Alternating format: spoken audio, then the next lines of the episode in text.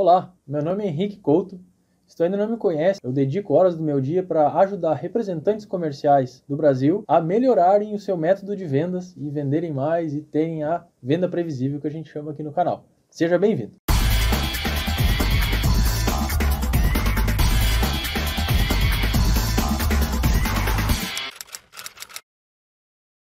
Quando entramos na carreira de vendas, a gente entende os riscos. A gente não necessariamente precisa ter um limite máximo de ganhos. E isso é muito legal, porque quanto mais negócios fechamos, mais comissão a gente ganha. O problema disso, a outra parte desse risco, é que pode ser que a gente não venda nada e aí a gente não tem o que fazer, não tem nenhum caixa entrando naquele mês dentro da nossa empresa. Por outro lado, uma pessoa que trabalha, por exemplo, com um concurso público, um funcionário público, ele tem uma segurança financeira. Ele sabe que todo mês ele vai ter pelo menos um valor X que entra seguramente na conta dele.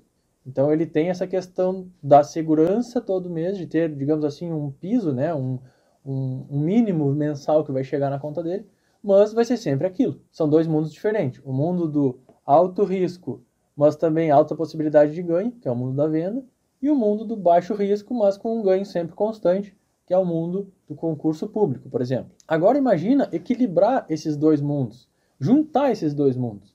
Tem um mundo no qual tu tens o piso, mesmo o piso dos funcionários, por exemplo, o piso que tu é, julgar que é melhor para o teu negócio, mas tu continuar com a possibilidade de não ter esse teto máximo. Tu poder fazer, se tu fizer mais vendas naquele mês, tu continuar com essa comissão máxima, mas mantendo aquele mínimo. Esse seria o ideal, né? A gente equilibraria essa conta e a nossa segurança financeira seria muito maior. Portanto, eu dediquei um tempo especial para gravar esse vídeo para ti e te mostrar como que um representante comercial pode ter segurança nas suas vendas todo mês e, mesmo assim, continuar tendo a possibilidade de crescer através da venda previsível. Agora, antes de mais nada, venda previsível não tem nada a ver com ser sonhador, com viver de esperança. Nós vendedores somos conhecidos, mundialmente conhecidos, como pessoas que estão sempre naquele nível máximo de otimismo, ah, não, esse mês a gente vai conseguir, esse mês a gente vai arrebentar, esse mês a gente vai vender muito. E aí acaba que isso nos dá aquela. É importante que a gente tenha essa motivação, esse brilho no olho é o que nos faz conquistar mais a confiança dos clientes. Todo mundo gosta de pessoas entusiasmadas. Ninguém gosta de pessoa que está lá, farol baixo, ali, aborrecido. Então é importante esse otimismo, é importante isso, mas a venda previsível, ela não se baseia em esperança. Ela não tem nada a ver com isso.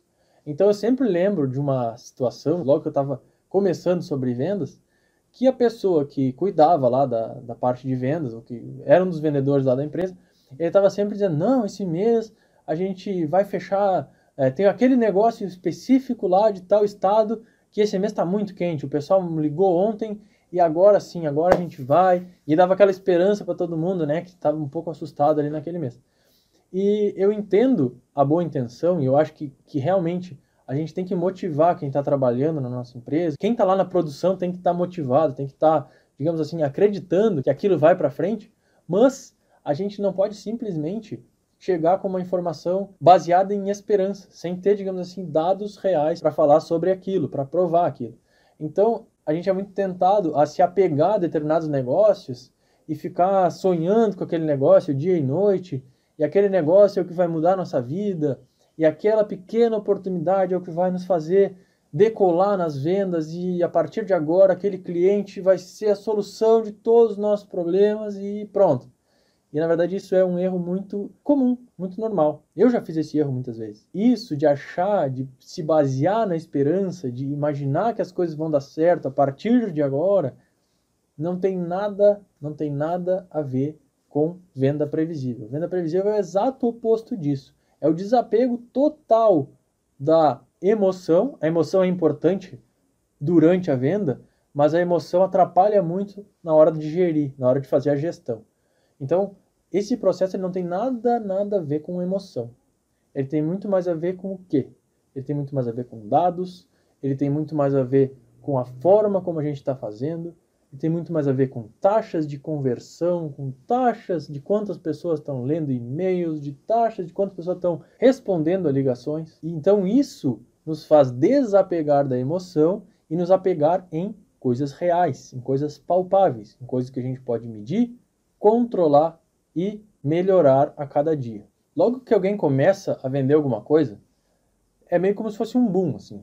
A gente tem, a gente começa muito bem ou começa com muita esperança vendendo aquele produto novo. E isso se dá porque inicialmente o nosso funil de vendas, funil de vendas é aquela aquela teoria, né, de começa a colocar pessoas nessa ponta e vai afunilando até chegar na venda lá na outra ponta. Então, no início das nossas vendas, o nosso funil de vendas é muito quente, porque a gente traz para dentro dele os nossos conhecidos, as pessoas que nos trazem mais clientes, nos indicam. Então, quando a gente começa alguma coisa, geralmente a gente começa muito bem. A gente começa com um bom sentimento que aquele negócio vai ir para frente justamente pelos nossos conhecidos, pelas pessoas que estão ali conosco nessas fases iniciais de algum projeto. Bom, isso é natural de qualquer negócio. Isso, inclusive, é muito explicado. Essa é a capa do, do meu livro, né? Isso é explicado por essa curva aqui. Essa curva é muito famosa no mundo da prospecção e ela é a curva que a gente chama em inglês dos hot coals, ou seja, a curva do pisando nas brasas. Então ela explica, ela tem a fase inicial onde qualquer venda, qualquer tipo de operação, a pessoa começa a vender muito por causa que ela tem um monte de conhecidos. Só que chega no momento que acaba essa, essa rede de contatos e a pessoa entra numa fase de incerteza, que é a segunda fase da curva. Ou seja, a fase que um mês ela vende bem, um mês ela vende nada. Um mês ela vende bem, outro mês ela não vende nada. E essa é a realidade da maioria dos representantes comerciais, da maioria dos profissionais de venda e, quiçá, da maioria das empresas do Brasil. Por quê? Porque elas estão sempre na corda bamba do vamos fechar, do vamos abrir, do vamos quebrar, do não vamos quebrar está sempre naquela situação desconfortável.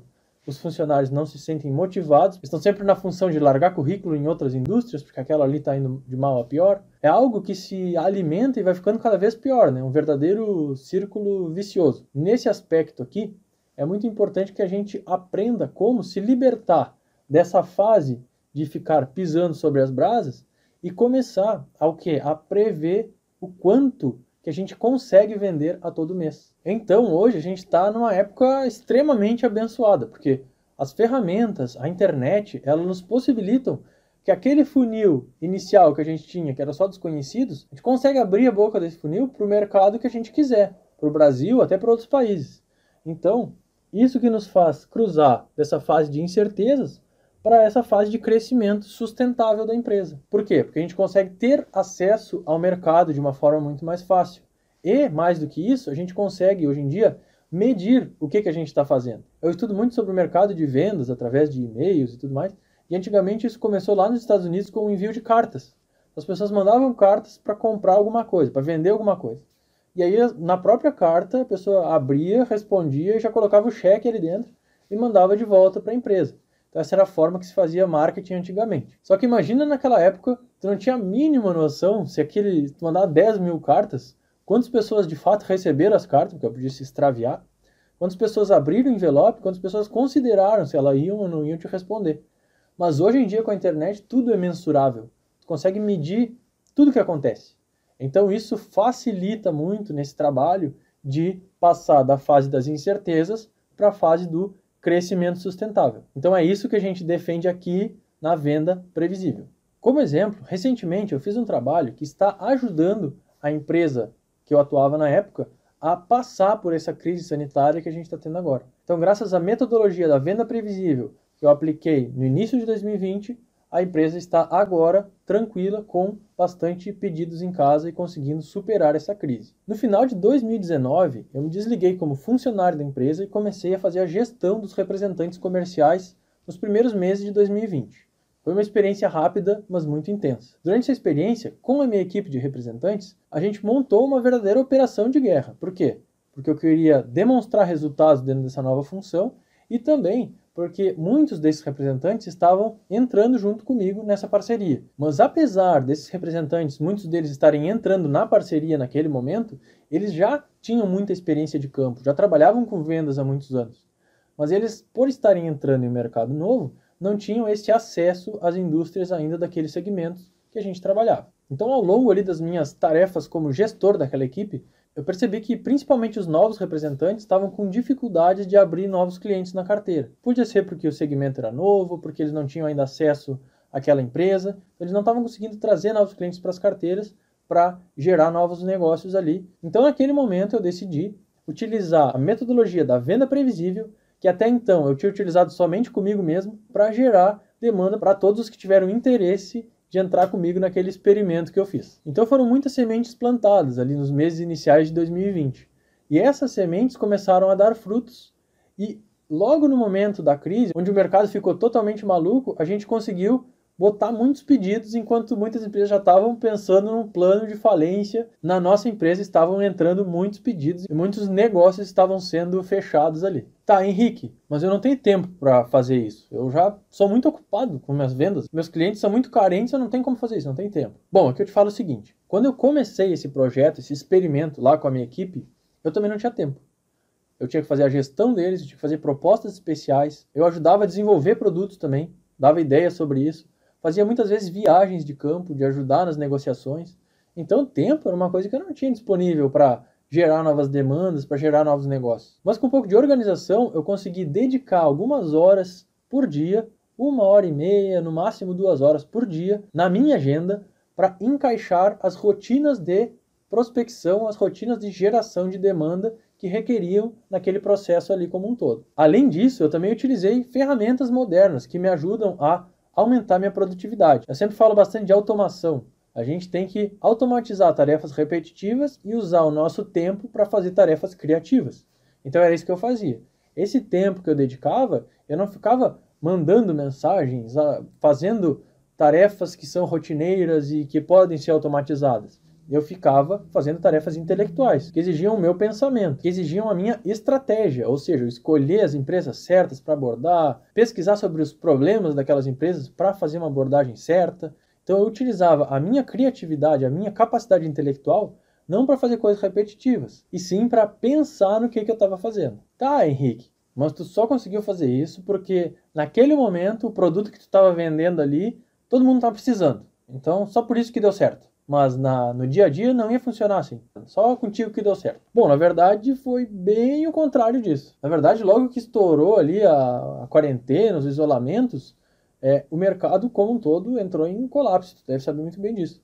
As ações começaram a despencar, o, todo mundo ficou com medo de investir, todo mundo se segurou o máximo que tinha no seu, no seu dinheirinho ali, ou todo mundo, inclusive, perdeu muita grana, né, quem tinha investido em ações. O produto que eu estava trabalhando nessa campanha, é um produto de automação industrial, com ticket altamente elevado, de mais de 200 mil reais. Então, tu imagina uma empresa recebendo uma proposta para gastar 200 mil reais num momento de crise desse que a gente está falando. É algo muito difícil, não é uma coisa é, trivial.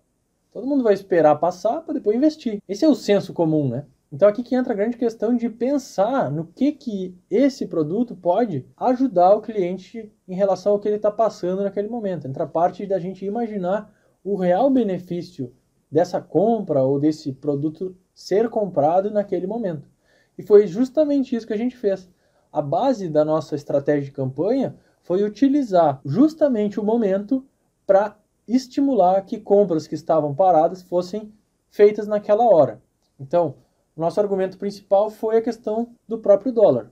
A disparada que o dólar estava dando em relação à nossa moeda e o ticket daquele equipamento, que por ter algumas peças que variavam em função do dólar, ele subiria naturalmente. Mas a gente seguraria por mais um período, período de algumas semanas, desde que o negócio fosse fechado naquele momento. Então, pensando pelo lado do cliente, a gente apresentou de uma forma que ficou sendo uma grande oportunidade para ele. Ao invés de ele deixar o dinheiro dele à deriva, ele seguraria o dinheiro dele como um bom investimento, uma compra como investimento.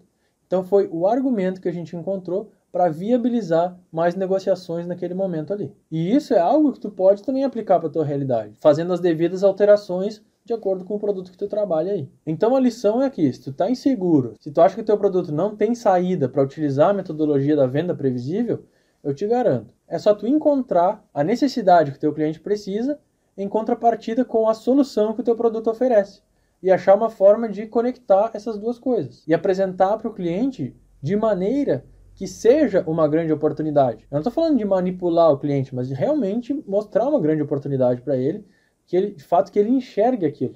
Então, isso que é o segredo para que tu consigas aplicar o método da venda previsível de forma que o teu produto em si praticamente não seja tão impactante assim. O que importa realmente é o benefício que esse produto vai trazer para o cliente. Então, outra coisa é ofertar de fato para quem precisa.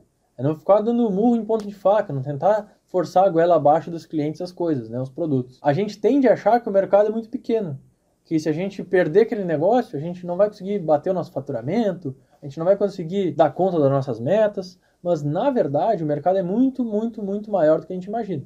A internet está aí para provar isso, as pesquisas no Google estão tá aí para provar isso. Então, tem gente com problema a ser resolvido, a gente só tem que achar elas e não tentar ficar mudando a cabeça de quem de fato não está preparado para comprar. Então, na verdade, quem não está preparado para comprar, a gente não deve nem perder tempo, porque vai ser ruim para a pessoa e vai ser ruim para nós. Outra coisa que pode também acontecer, tu já tem contatos com muitas empresas, tu já tenta vários tipos de contato e tu não consegue respostas de volta. Então, nesse caso, eu te pergunto o seguinte: o que, que tu está fazendo para investigar o que está acontecendo, para diagnosticar onde está o problema? Essa é uma das principais ferramentas que a venda previsível te dá. A metodologia da venda previsível te dá. Que é o quê?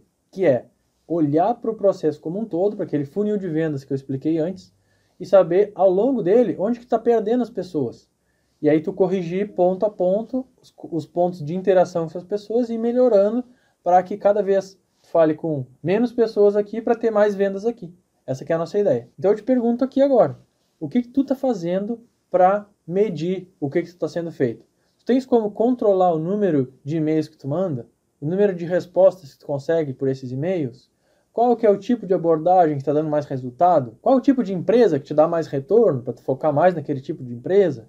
Tu está abordando todos esses aspectos ou tu está simplesmente tentando mandar uma série de e-mails, mas sem saber exatamente o que, que tu fez? Tu tem algum parâmetro de comparar uma ação foi melhor que a outra? essa campanha de e-mails aqui deu mais certo que essa, essa campanha de ligações aqui deu mais certo que essa. Qual que é a diferença dessa e dessa?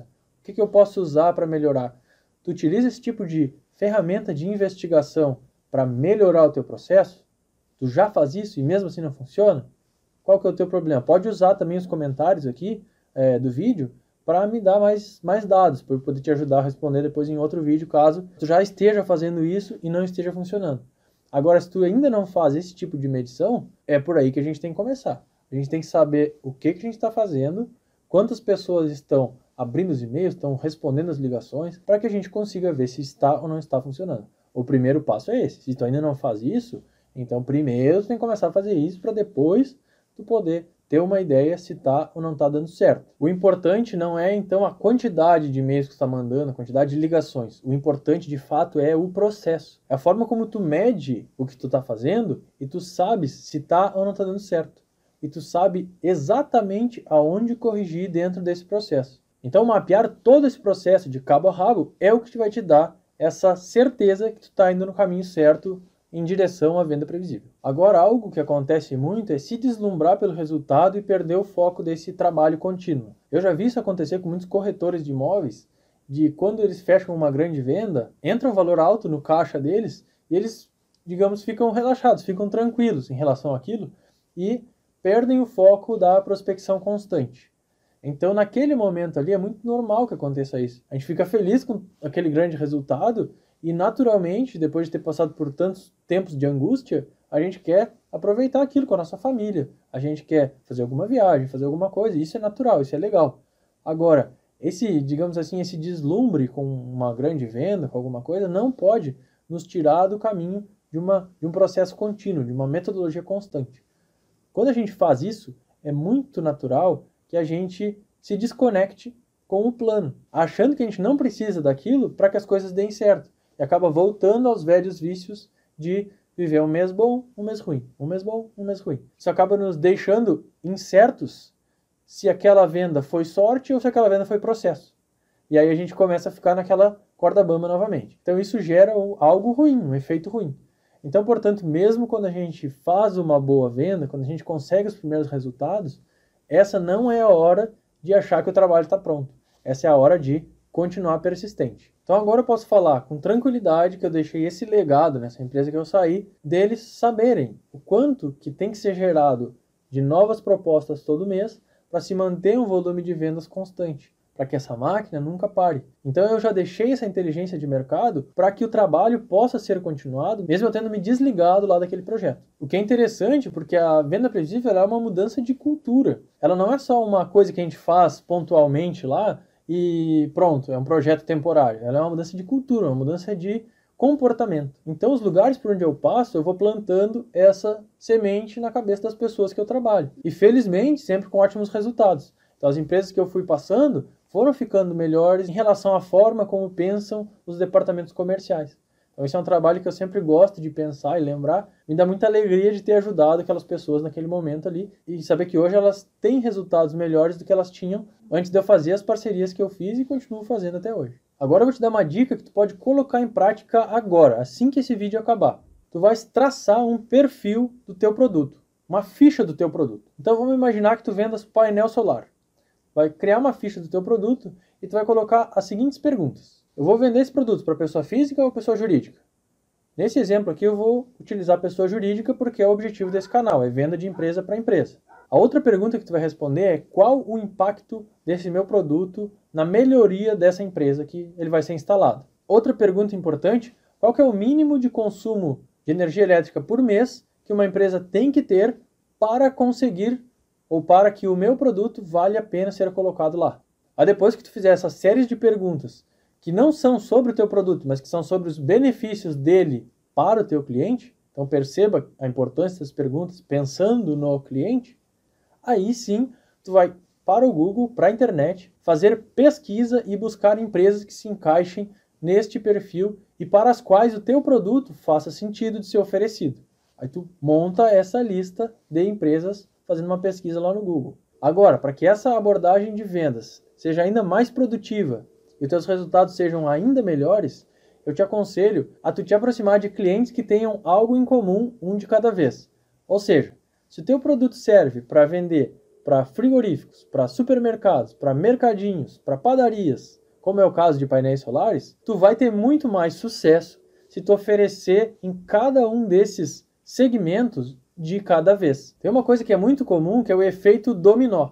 Então, se uma padaria vê que a padaria da outra esquina colocou painel solar, aquela padaria vai lá e vai colocar também. Então, utilizar isso é muito poderoso. Utiliza esse efeito dominó e foca num tipo de cliente de cada vez. Isso vai aumentar exponencialmente, vai aumentar muito os teus resultados. Ou seja, mesmo que esse painel solar sirva para todos os comércios daquela região, primeiro tu vai começar pelas padarias. Depois que todas as padarias tiverem comprado, ou muitas delas tiverem comprado, tu vai passar para os mercadinhos. Depois que os mercadinhos tiverem comprado, tu vai passar para as farmácias. É isso que eu chamo de segmentar mercados, ou seja, atacar um tipo de cliente de cada vez. Isso vai te dar uns resultados muito melhores. Tu vai ganhar na qualidade e não vai precisar te preocupar tanto com a quantidade de clientes. Bom, era isso que eu tinha para te falar hoje. Espero que tenha te ajudado muito. Um abração e boas vendas!